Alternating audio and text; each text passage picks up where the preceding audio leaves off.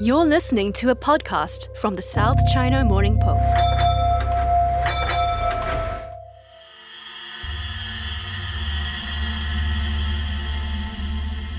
It's that time of year in Hong Kong, and in other places across Eastern and Southeast Asia, when we prepare for the gates of hell to open up. In Singapore, in Malaysia, in Japan, Taiwan, Indonesia, and Vietnam, they'll be doing it as well. Preparing for the arrival of ghosts. It's not just celebrated on one day like Halloween. In Chinese culture, the fifteenth day of the seventh month on the lunar calendar is called Ghost Day. In fact, the entire month is called Ghost Month. And it's got two names depending on whether you're a follower of the Buddhist or the Taoist traditions. It's known as Zhongyuan qi for Taoists, Yulan qi for Buddhists. For those of us who speak English, it's known as the Festival of Hungry Ghosts.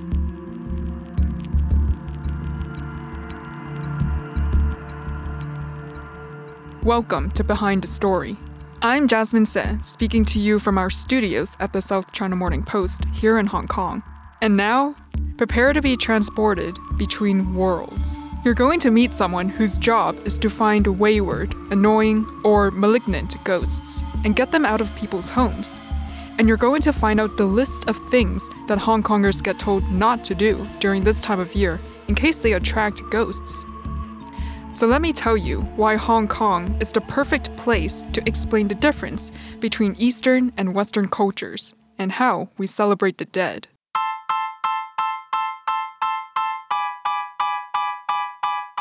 We celebrate Halloween in Hong Kong very specifically.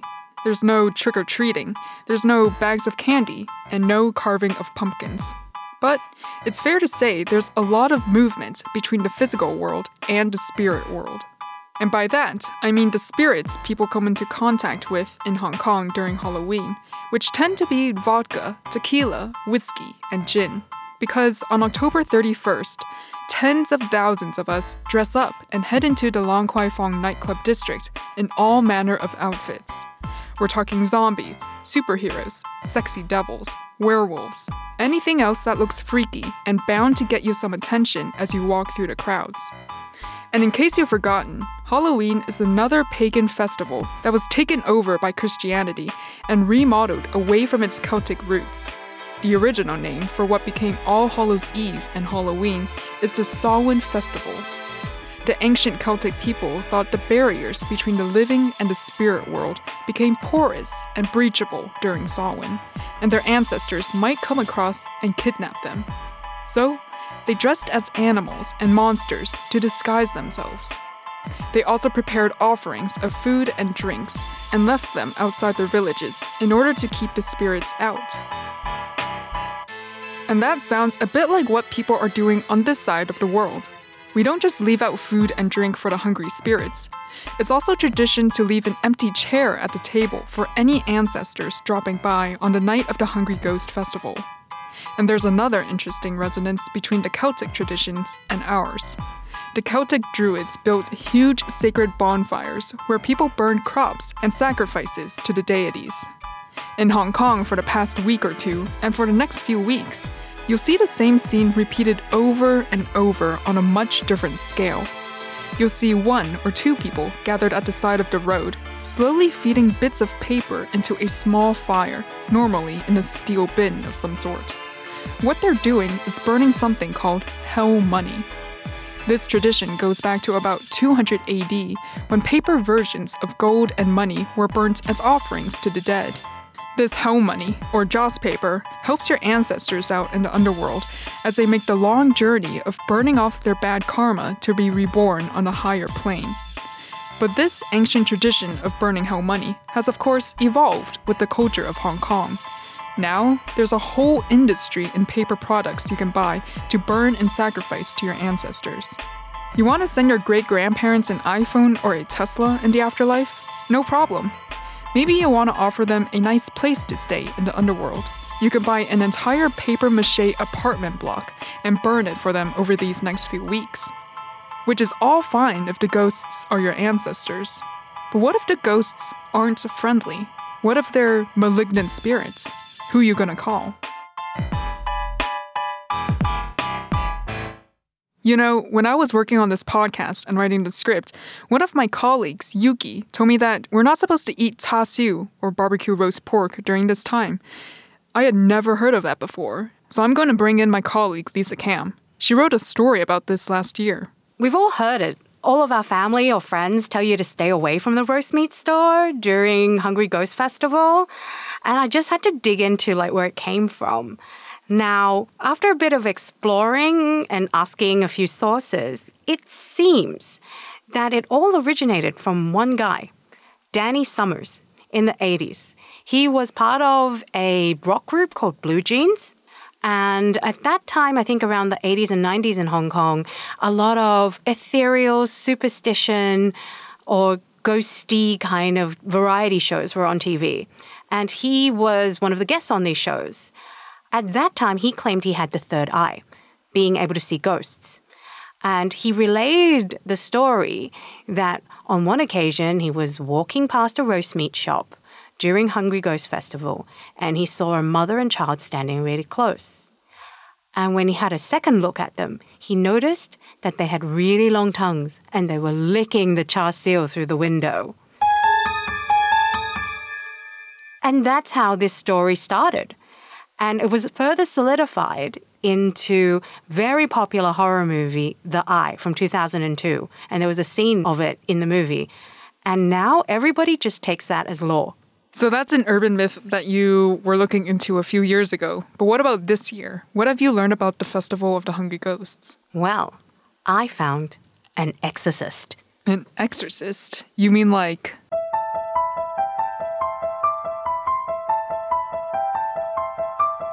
No, no, no. He's not like the guy in the Hollywood movie. There's no old priest with a cross and a Bible.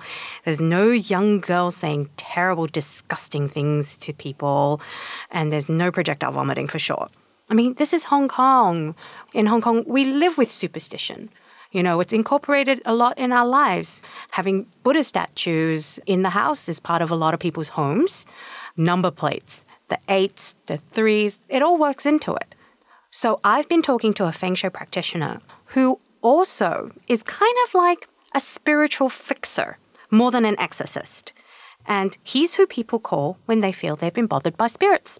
By spirits, you mean ghosts, right? Hungry ghosts? Yeah, ghosts. This professional has his own office.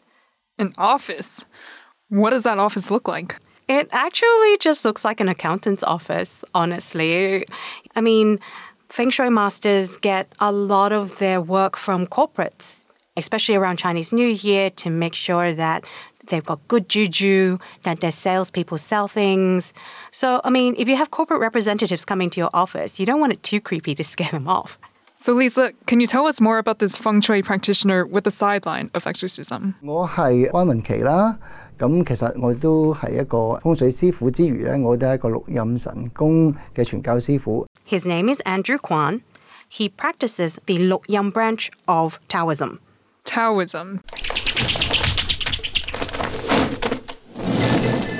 So, is he like those Taoist priests in the movies from the eighties, where they would do battles against vampires and ghosts? That's different. What we see in the movies are from the Mao San branch of Taoism, but Lok Yam takes a bit of a gentler approach. Instead of what you see like an altar with fire and coin swords and all sorts of spells and salt and carrying like wooden swords and things like that, Lok Yam actually believes in moderating with the spirits more, helping them pass on. That's why I prefer to call him more of a fixer. Andrew said his occupation actually has a tiny bit in common with Hollywood movies. After I treat the house and chase away the ghosts, it's kind of like Western movies in that the house will instantly get brighter. But as I always say, a movie is just a movie. To make the movie more thrilling, they'd add special effects to make it more visually interesting.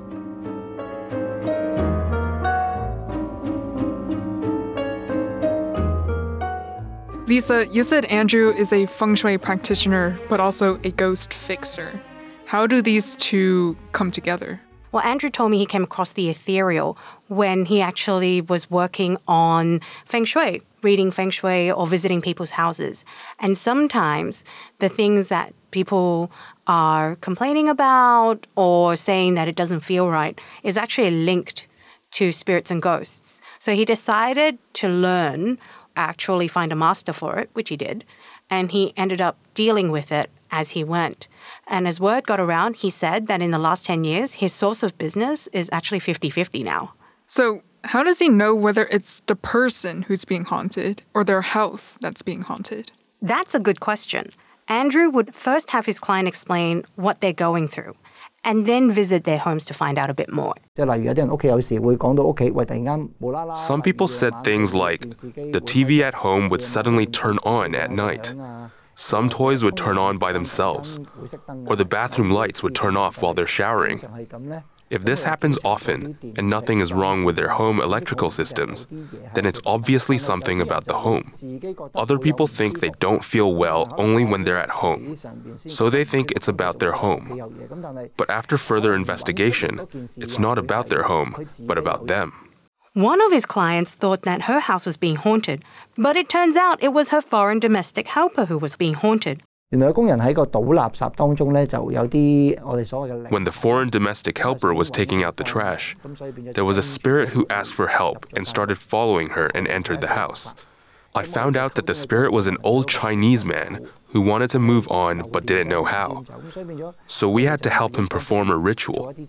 The foreign domestic helper said she didn't know how because she's not Taoist, she's Catholic. But I told her that it didn't matter. As long as she recited something that would bring peace, such as a Bible verse, it would still have some effect. She did this for some time. Then one day, the spirit said he was going to leave and told the foreign domestic helper to take good care of herself. Okay, Lisa, I've got to ask. How can Andrew tell whether someone is being haunted or if it's a psychological issue? Well, Andrew would first check if there's actually ghosts or spirits lingering around the person. If there's nothing around that person, but they're still talking about ghosts or spirits, I would actually encourage them to see a doctor or a psychiatrist to check their physical and mental health. I would also encourage their family and friends to pay closer attention to them. Not only does Andrew sometimes encourage people to see psychiatrists, but some psychiatrists go to see him as well. Some of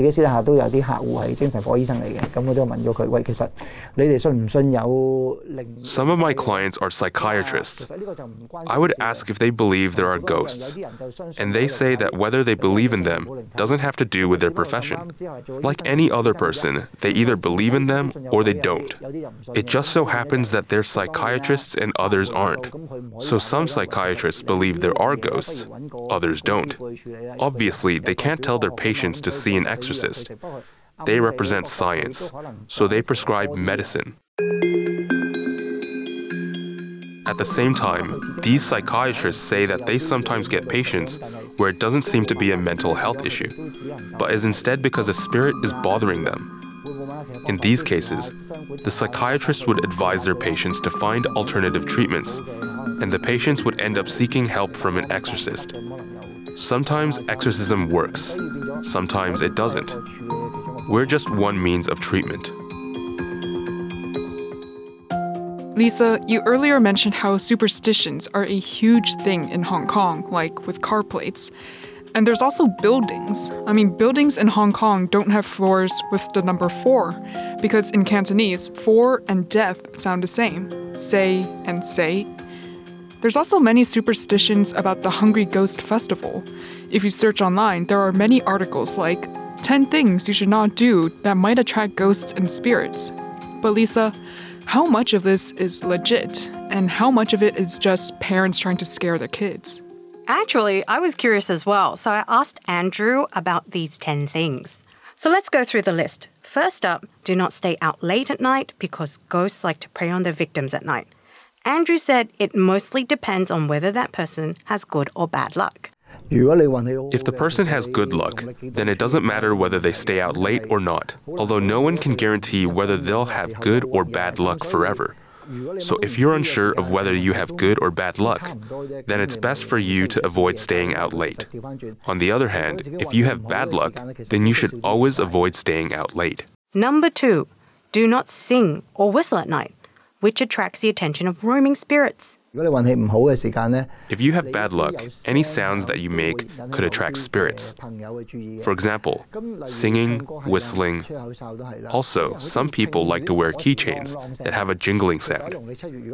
If you have bad luck, you should avoid making any of these sounds during the Hungry Ghost Festival. Number three. Do not disturb the offerings for the deceased. There is a saying that if you mess with the offerings, you offend the spirits. Again, it depends on the individual's luck. But in Hong Kong, whether people believe in spirits or not, they tend to avoid disturbing the offerings anyway. Fourth on the list, do not engage in water-related activities. People believe that vengeful water spirits try to lure victims into the water so they can take their place and be reincarnated. Same as what I said before. If you have bad luck and then go to an environment with lots of spirits, you'd easily attract them to you. But also, there could be more injuries from water-related activities during this time, simply because more people are doing them. There's a difference between ten thousand people swimming and one million people swimming. Still, if possible, I'd advise those who don't know whether they have good luck or not to avoid engaging in water-related activities. Number five, do not take photos at night. Some people allegedly took photos that captured ghostly figures or strange orbs. It depends on the location and time. If you're taking pictures at a familiar place, then it's not a big deal. But if you're at a historic landmark or a place with lots of shade and trees, then I'd advise you to not take any pictures. Number six, do not sit in the front row at entertainment performances. They're reserved. Reserved? For who? For the ghosts. For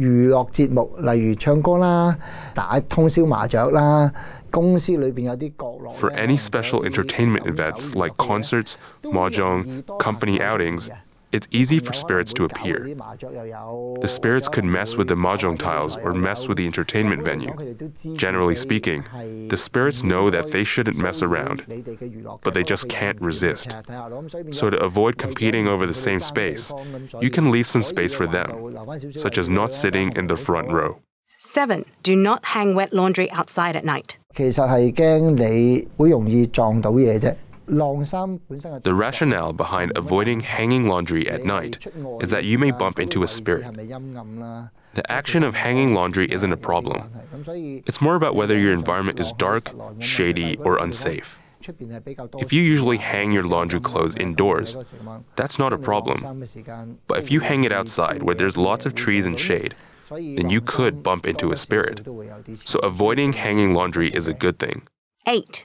Do not take the last train or bus at night. Of course, it's best to go home early, but if you can't and you need to take the last bus or train, then you should avoid sitting on certain seats. The spirits will usually sit in the very front or the very back, so you should sit in the middle where there's more people.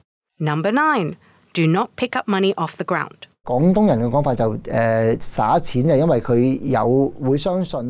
People in Guangdong, China, believe that the spirits are greedy, and when the spirit sees money, they'll be attracted to it. In the old days, some people with bad luck would throw money on the ground in hopes that the spirits would follow the money instead of themselves, thus removing the bad luck. But when you pick up the money from the ground, you're taking that bad luck home with you, so it's best not to pick them up. Last but not least, number ten, do not kill moths, grasshoppers or butterflies around your house because they might be the spirits of your ancestors visiting. It really depends on the circumstances. I've heard of instances where people would see a moth. Then, on that same night, they dream about their relative. So they think the two are connected. I would say, if you can release the insect without killing them, then you should do that. If it's a huge disturbance to you, and you can't do anything but to kill it, then do that. So it really depends on you. But are all moths and insects the spirit of your ancestors? Not necessarily. It's probably just a coincidence.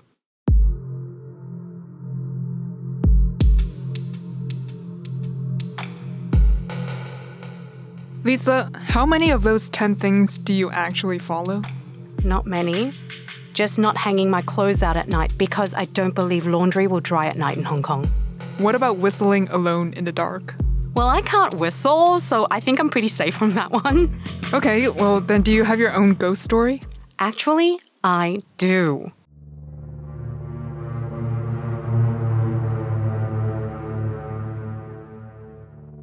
So it happened back in college when I was in Australia, university as we call it. And I don't even remember which part of the year it was, but one of my friends were driving me home and you know about those roads that kind of hug the mountain? Mm-hmm. This one in particular kind of dips before it goes back up. And during that dip in that road, it's those areas that's a bit accident prone. You know, the ones where you see like, you know, some flowers or a cross stuck to the tree, mm. you know, once in a while where you know like, oh, something bad happened here. So one night, late at night, after a long night of karaoke, we were driving back and we saw from a distance that that dip in that part of the road was particularly misty. Not unheard of in that parts. It's close to the bush and, you know, depending on time of year, it could get a bit humid. So we're driving through. Now, I don't know to this day whether or not that it was a trick of the car lights on mist or what else. But at one point, I saw a pair of legs running across the road. And before I could say anything, I could already see the look of shock on my friend's face. And he just kept saying, I didn't see anything. And when our car crossed that part where we saw the legs would have been, the windows frosted up.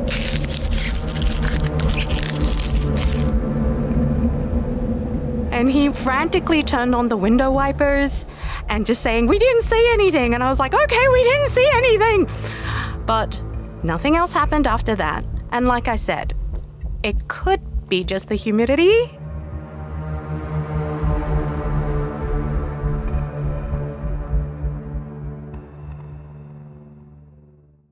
Well, Lisa, that's your story in Australia. What about some Hong Kong ghost stories? Well, my colleague Ashlyn Chuck has written a story on common Hong Kong ghost stories, because there's some great ones in there, including my favorite, the single ponytail. Sounds interesting. I guess we can keep an eye out for it on S C M P dot com. That's right. Thank you for your time, Lisa. Thanks.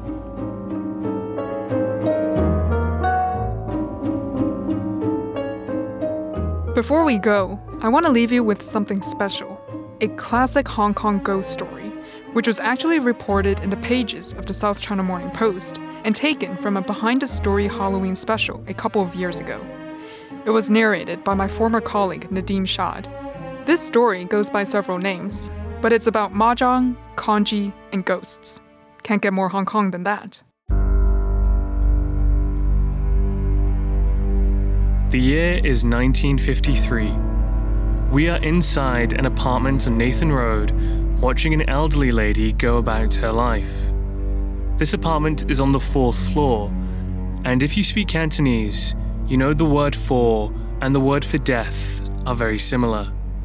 This is important to remember because the elderly lady is now looking out her fourth floor window at the apartment next door. She sees four people in the apartment. One is sitting near the window acting like a lookout. The others are playing mahjong.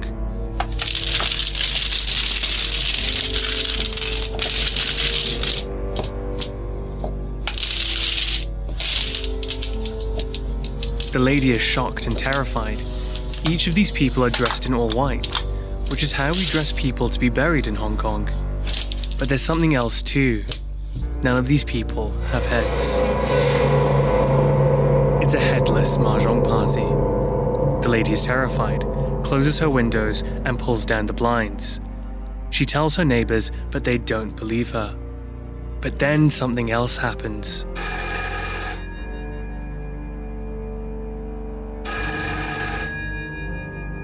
A nearby restaurant gets a phone call with an order. The delivery boy is dispatched with four bowls of congee to the fourth floor apartment. When the delivery boy knocks, the door only opens enough for one single hand to reach out and take each bowl of congee one by one. and then the hand reaches out one more time, with the exact change to pay for the congee. The delivery boy gets back to the restaurant, but when he brings out the money paid for for the four bowls of congee, he finds it's not real Hong Kong currency. It's hell money, supposed to be burned as an offering to ancestors in the underworld. The next night, the same order comes in, and the delivery boy goes back to the fourth floor apartment. And even though he swears to his boss that he checked and counted the money at the door, the same thing happens. The money he was paid isn't real currency, it's hell money. The restaurant owner has had enough and calls the police. Now there's two versions of how this story ends.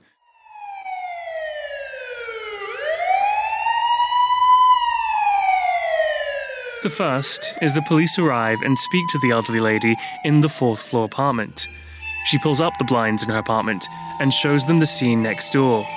Four headless bodies playing mahjong. The police refuse to go into the apartment. The door is sealed shut, and soon enough, the building is demolished. And there's another version of this story. The police go to the apartment where the ghostly game of mahjong was being played.